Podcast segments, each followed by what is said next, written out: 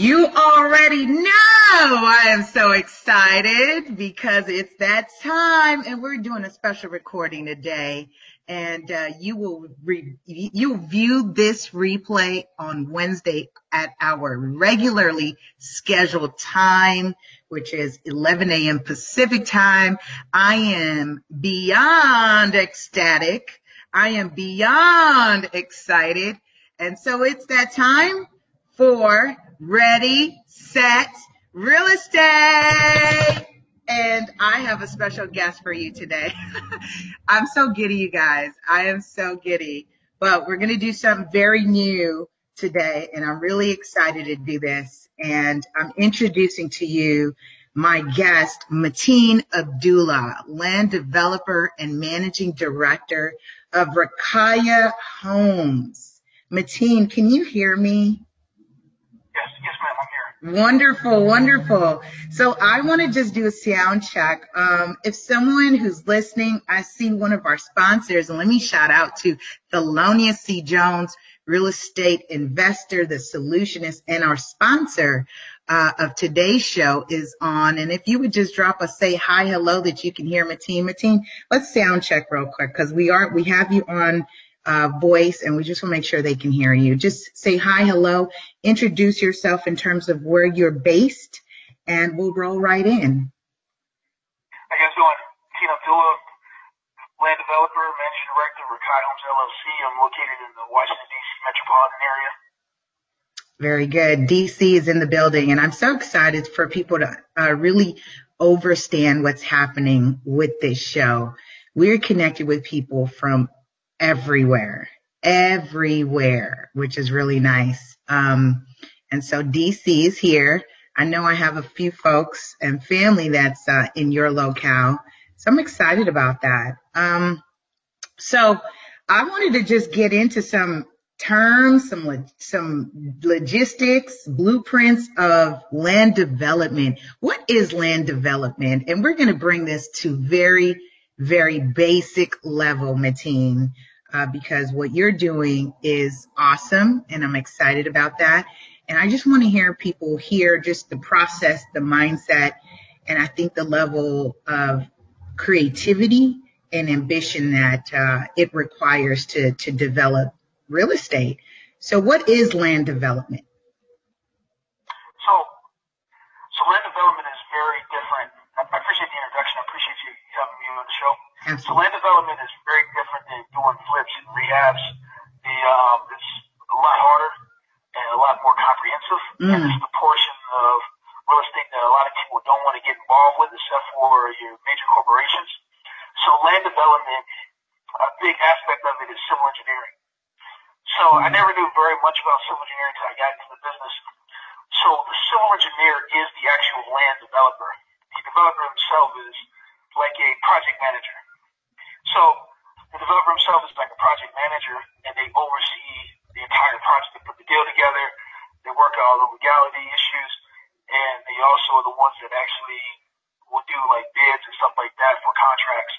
So the, the developer is pretty much like a producer on a movie.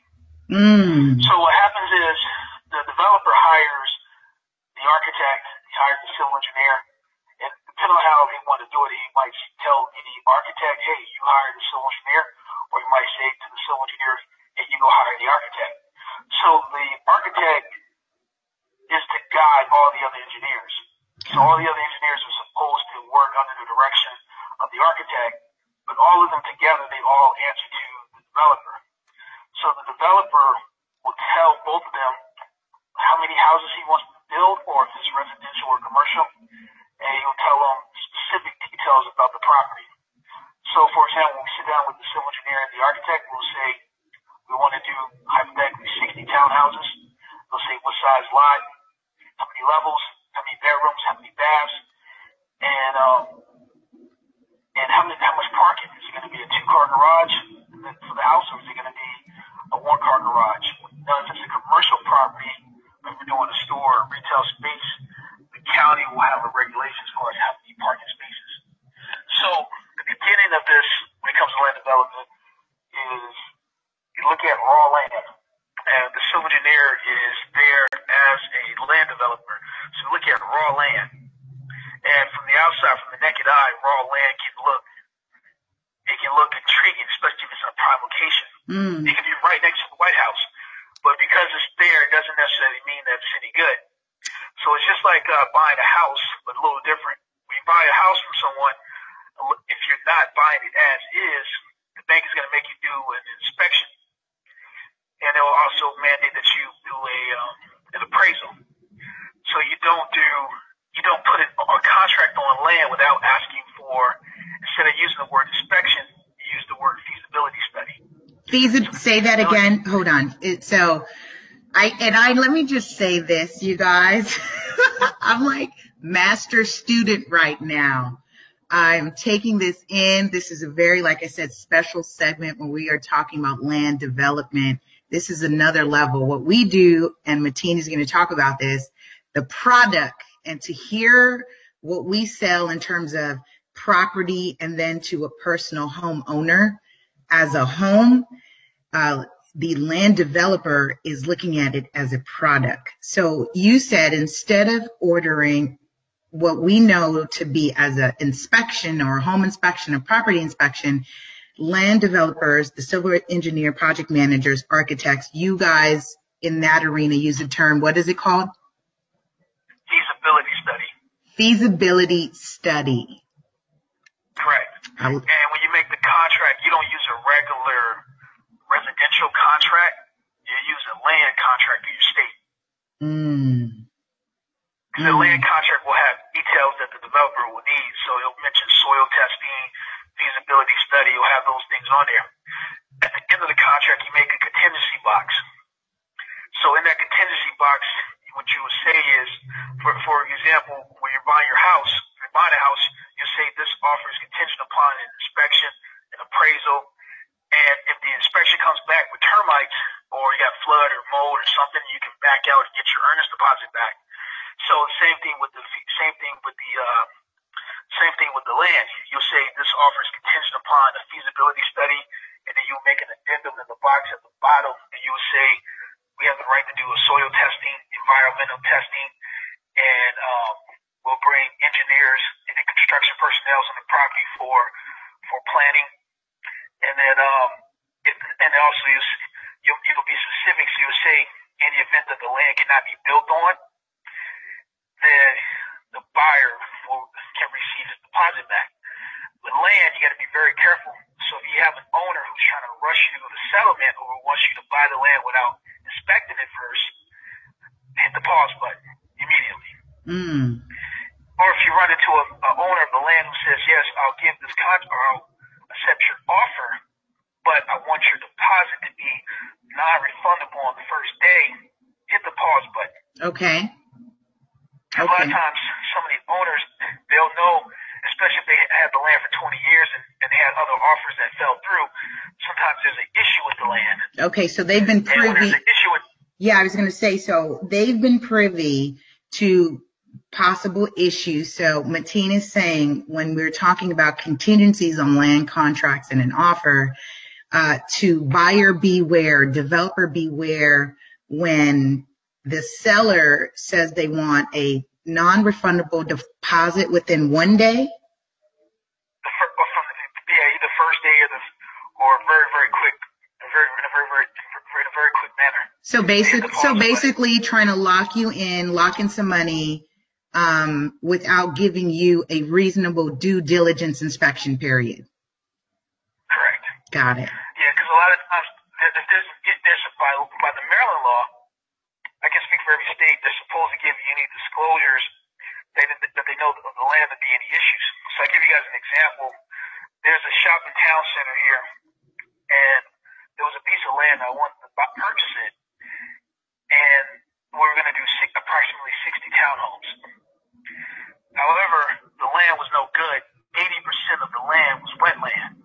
Mm. So the definition of a wetland is either there's like a water source right underneath the soil, or there's a, a life form or an organism. It could be a frog, it could be some kind of insect, it could be something that the county has deemed or the state has deemed they don't want you to disturb that habitat. Mm. So also when it's wetland, you cannot build on it. So there is a way to get around that, which is you have to get a special, a specialized civil engineer en route, a special type of gravel and dirt, and fill it in. And you go through inspection, go through county approval. It's a long, drawn out process, usually not worth the money. However, the owner knew that 80% of it was wetland, and he tried to sell it to me without disclosing it, but we were able to discover it before we lost too much money on the deal. In addition, his subdivision plans that he was advertising had vacant land, but when we went in person to see the land, the land had houses built on it. So his subdivision plans were a lie. Mm. So when it comes to land, you want to be very careful. You want to do your due diligence. You want to cross all your dots. You want to make sure that you that you're prepared, and also work with the what they call either a real estate attorney or a land use or a land use or zoning attorney. Because these deals can become very very complicated. In many cases, the in many cases the owners of the land are truthful people and they just want to get rid of it and want to sell it again, if you um, if you want to check it out, you want to do your due diligence. For example, I got a call about a month ago from a real estate agent. They emailed me and they said we have some land in a very up and coming area. I said, how many lots? So each lot equals one house. They said five lots. I said, how much is the price of the land? They said fifty thousand. I thought to myself, it could be too good to be true, but we make no assumptions till we check it out. Because sometimes someone wants to they might need the money. They want to the land quickly and move on and do whatever they going to uh, do with the money. So in this case, we looked at it, and yeah, it was five lots. That was true. However, one of the lots was was in an area where we could it had no road accessible to that lot, which means in order for us to build a house, we had to put a road in. And by the time we put the road in, the project goes into a negative because it's only for one house. It was 15 houses, it's a different story. However, the other lots, they weren't all connected. One of the lots was across the street. And in order to build two houses, we had to put these five lots all together. And if one lot is across the street and one, if one house is across the street from the other, we cannot combine those lots to make, to build, to build the house on. So mm. the deal, we uh, backed out. Got it. So, the, so so when it development, it's something you have to be very careful, and you want to work with a civil engineer that you trust, and you can rely on, who has good, sound, solid judgment, and who's also certified, state certified, because he's going to have to stamp your drawings.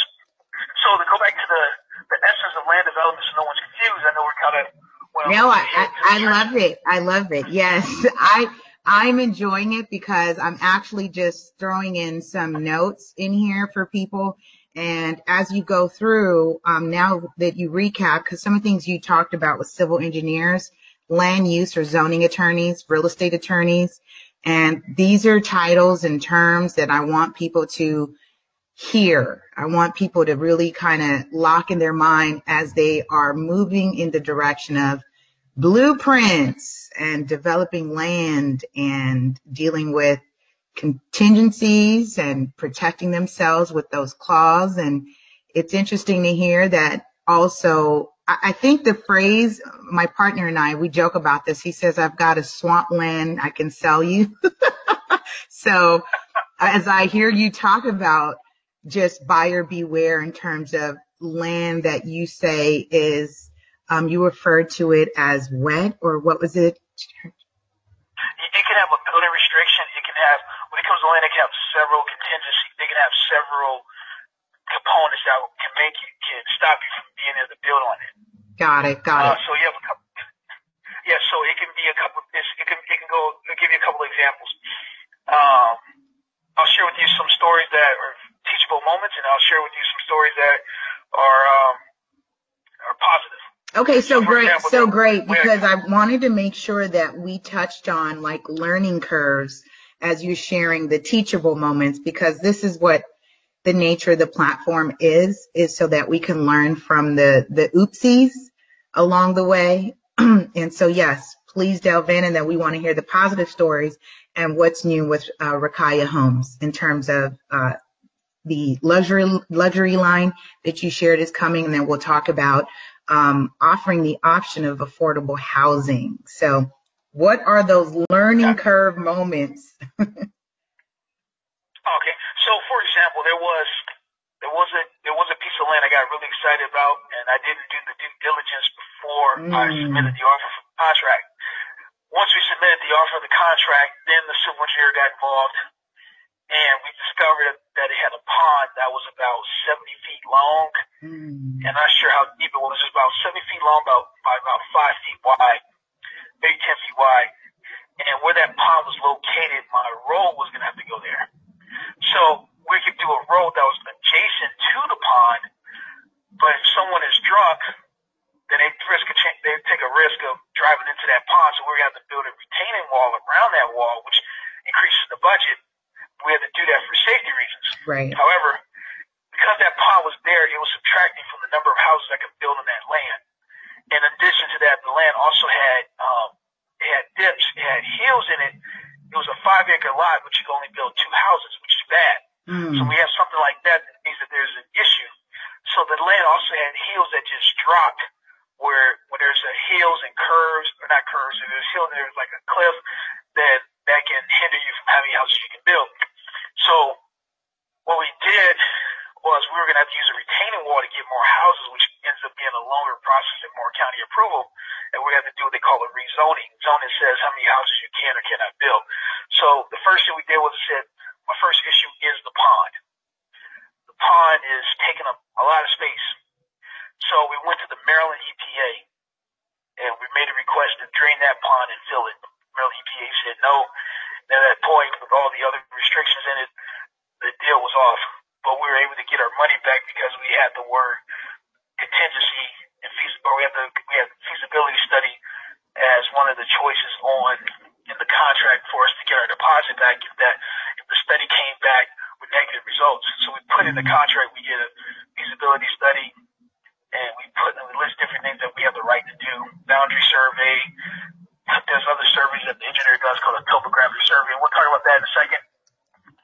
So looking back, that was a while ago, but looking back, before I got into the deal, I should have asked the civil engineer to do a preliminary check on it to see if the land was in good condition. Also, the land had another issue. It had a it had a stream underground, and the stream ran from Maryland all the way to a water source in D.C. And because it had that that stream under the soil, you could not build any more houses or parking or any kind of road where that was at. So it was a very complicated lot. Mm. Very complicated. Right. So what we do now is before we even make offers, the civil engineer will do a preliminary check on it, and if the land is good, then we move forward and we make the contract. If the land is complicated, then we hold off. So I'll give you an example. One of the projects we're working on now that we haven't totally engaged in is it's like this. Imagine going to a dead end. Mm-hmm. And when you go into a dead end, you walk all the way to the very back. You look out into the woods. Someone more likely owns that, either that or the state or the county owns it. So in this case here, uh, there's a, there's several owners that own they own they own lots, but the lots are off into the woods. And in order to build a house to go back there, we would have to extend the road, which can be very expensive. So what we did was we said, okay, look, this isn't going to be worth the headache and the money to, to build two houses to extend the road. So what we did was, I came up with the idea say, how can we make this profitable for us? So what we did was we sent out letters to the six other owners who all own land in that wooded area where there's no road, mm-hmm. asking if they want to sell the land so we can build more houses.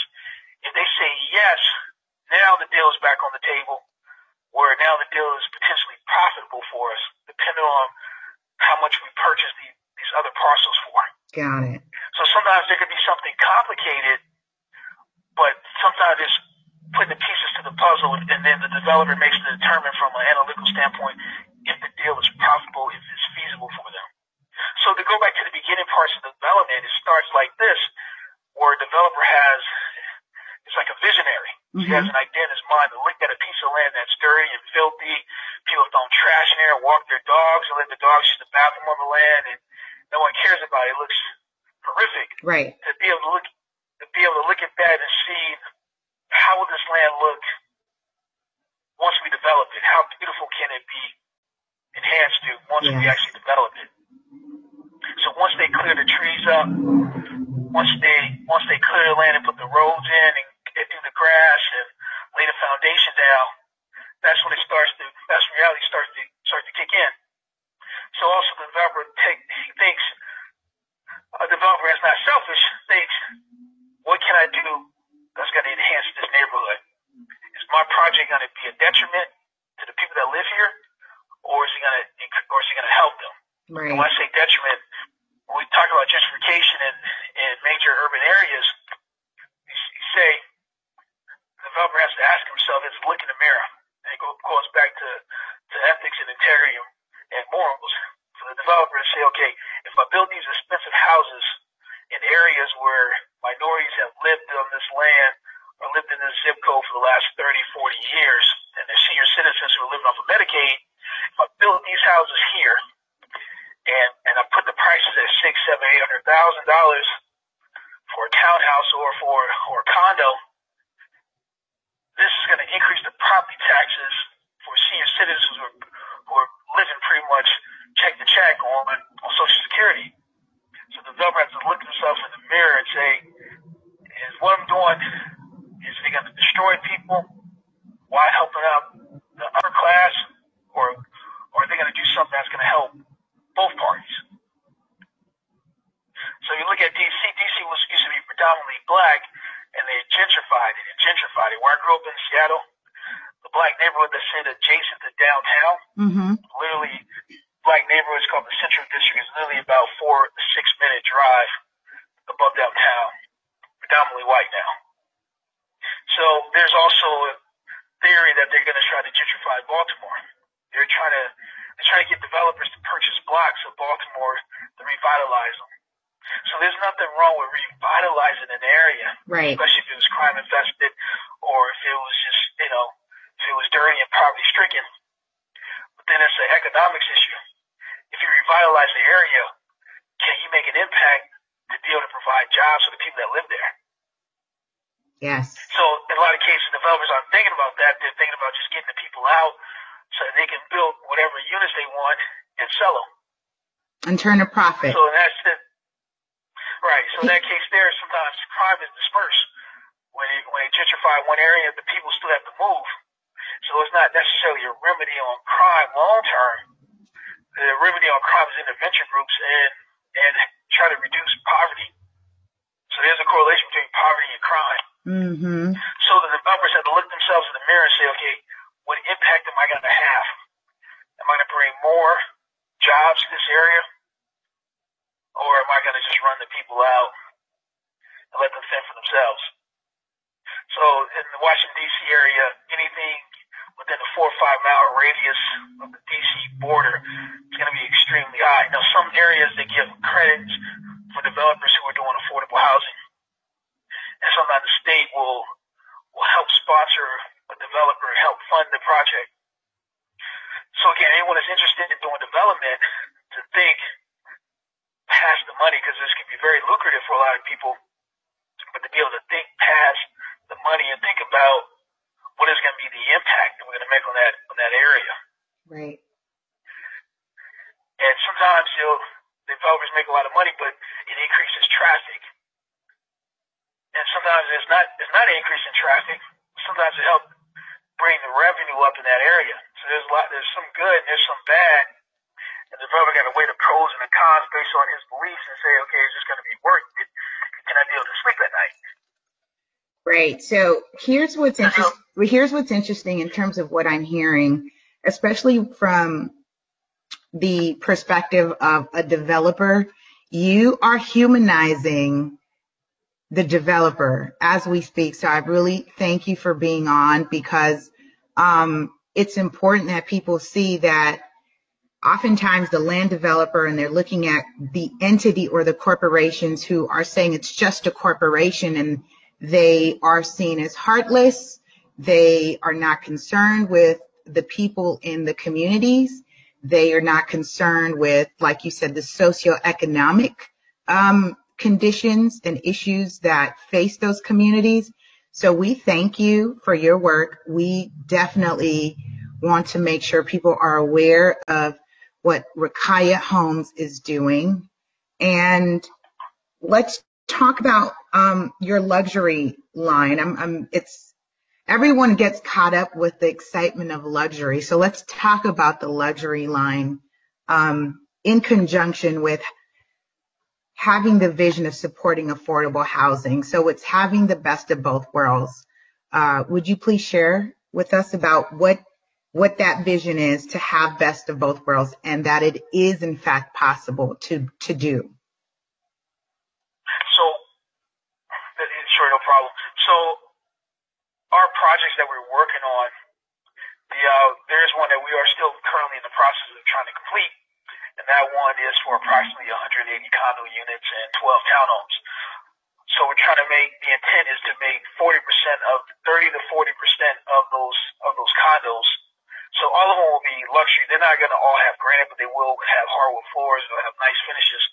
So in many cases, when you go to a development and you'll see a, a group of really big houses, and there'll be smaller houses, and people that say, okay, those are the ones where the people with affordable housing are getting. So what we're doing is we're making everything uniform so when you drive into the complex, it's going to be a gated community where you can't tell which units, you can't tell which, they're all going to be uniform. And the way we're going to be able to pull this off is by getting, is by giving the savings back that we get from the builder. Now we are for profit, but we're giving the savings back savings that we get from the builder, we're giving those back to the customer. Wow. So for example, when we put the bid out, so hopefully the bid goes out at the end of the year. So we put the bid out to the, we have a construction manager and they put the bid out for the contract. So when they put the bid out, they'll um, try to get the best price per square footage. But they'll ask for a bulk rate if we're going to do 180 units. So we're trying to bring the square foot, the price for the square footage, we're trying to bring that down hopefully by on the mass on, on the mass level of units, we're trying to bring it down hopefully by forty one dollars a square foot. Forty one dollars doesn't sound like much. No, it's nothing. But when you times forty, when you add in thousands and thousands of square footage, then that's when you'll see the difference. Right. because the builder is charged by the square footage. So we're going to take those, and then also we're going to be petitioning the state for assistance for some of their some of their funding for the affordable housing program, and it, and it is a process, as long as application process for that. So also, when people hear the word affordable housing, they automatically have a negative connotation. We right. Have a lot of hardworking people. You have a lot of hardworking people that that live in low income areas. It doesn't necessarily mean that it's going to be crime driven or it's going to or people going to tear your stuff up. It doesn't necessarily mean that. You have a lot of hardworking single parents. You have a lot of immigrants who are lower class as far as income or who are striving, who are working their ways, who are working their way up the ranks. But people have a negative connotation when you when you hear that. When you hear affordable housing, they think that you know something negative is going to happen. The environment is going to be going to be poverty stricken, and people are going to break into their cars and all these other things. Right. So, so it's good. That's why it's good never to make any assumptions on people. Exactly. So so even though these are some of these are going to be affordable, they're still going to have they're still going to be nicely built, energy efficient, nice finishes, and really good material. We don't use any cheap building material, anything like that. Some developers might do that where they say we can give do affordable housing, let's give them the cheapest the cheapest building material that we can possibly get on the market. So again, we like to keep everything uniform. So no, it doesn't make people feel funny, like, oh, my unit's smaller, because it's not to cost me anything more to make all of these uniform. There it is. And that's, it's not costing you any more to make them all uniform and offer a quality of life, I think pride of ownership to various people in different levels of classism. And it's interesting that what we can see in terms of real estate across the country is classism based on sometimes zip codes, right? A street will make a difference between a certain level of classism. And, right. and so I'm really excited that you can build a community, um, that offers both. So we are definitely supporting, we're rooting for you. We want to definitely um, just stay in touch with the finished project and uh, how do we learn more or connect with you? I think one of the things, especially right now, what we're hearing more is people interested in buying real estate, buying back the block has been one of the famous uh, movements. And so as we're talking about land development and getting into some of the logistics of it, um, what what would you say to individuals who are looking to connect into land or learning land development?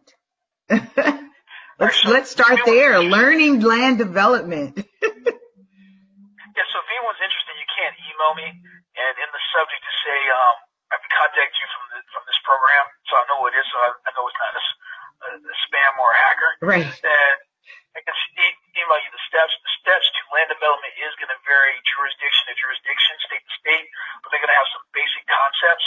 Now, in some cases, although I put a lot of emphasis on the civil engineer, in some cases, if you're going to do a development project, you don't always need a civil engineer. Sometimes you can just you can be okay with just the contractors and the engineer and the uh, excuse me and the um, and the architect. Like if there was a role, if there was like for example in Baltimore, they want people to buy a whole block. If there's a row of townhouses and these are houses that are already built, more than likely they already have plumbing and electric, already have all that stuff already hooked up. They might need to be. They might, they might need to be gutted out, and that's where the, you get a general contractor, and you get an architect to do the draw out for it, and um, you know you can also try to see about getting a superintendent. Uh, it depends on the complexity of the deal, but the first thing is you want to have someone solid on your team to advise you of what construction personnel that you need. And you want to have a construction person on your team who represents you and corresponds with construction people themselves just to make sure that they're not screwing you over. And that, but also, please don't forget to have an attorney involved in all these stuff. We write the contracts because a lot of these contracts, they have a lot of legal, legal jargon in it that most of us don't understand who didn't go to law school. And that's right. okay most of us aren't dealing with legal terms on a day-to-day basis, right. legal definitions.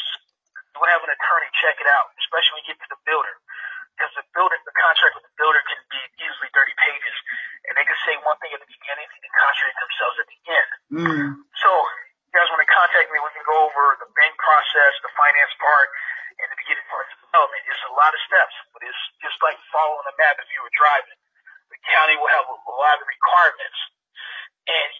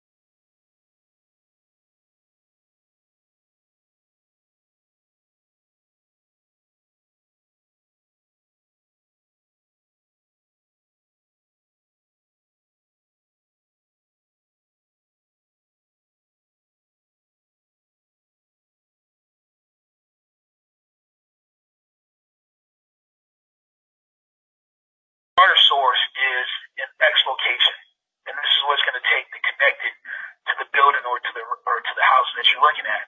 He also will tell you about the topographic portion of the land, meaning is the land flat? Does it have hills?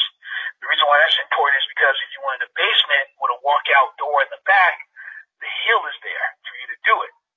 If you want a basement that's fully underground and the land is flat, then that's perfect because what the civil engineer is going to do is he's going to measure the land. He's going to check the topographic portion of the land, meaning is the land flat? Does it have hills? And is it because he's going to sit down with you as a developer and say, what do you want to do? Do you want a basement or no basement? Mm. And he's going to see how how can what can he do to save you money on construction? Right. Because if there's no hill, they got to manipulate the dirt, and the more manipulation to the land, the more it's going to cost you. So the civil engineer will go in there and say, okay, the hill is here, the hill is there. You should put this house with the basement on this portion of the land to save yourself money. Got it. Right. He also he also will measure the land, and when he measures the land, he'll he'll determine the property line of that land. And the county sometimes will either have that, it's called a boundary survey. They either have that on file or not. And then also the zoning is important. The zoning says what you can or cannot build and how many you can build. And then also there's other civil engineering aspects that go into land development that he'll go through with you. And he'll, he, and again, he needs to be certified. Now your architect will design the layout. Your architect is the designer. He's the artist. Don't let the engineer convince you that he's a prima donna or an artist. The engineers are technical people. They're not, they're not artists. Sometimes they get Hollywood. They think, hey, I'm a designer. Right. But the architect is the actual designer. Okay. The architect is the actual designer. All right. These two guys need to work together. They like husband and wife. They need to work together. Got it. So those are the, one of the two most important people on your project. Now, the engineer, he will guide all the other engineers. So there's other engineers that involved in this. When you come time to, to build a new construction, you have mechanical, electrical, right. geotechnical, environmental. You don't have to worry about talking to those people. You have to see them. You let the civil engineer, you let him manage all those other people. I love it. Mateen, we can go on and on and on, and I just want to make sure.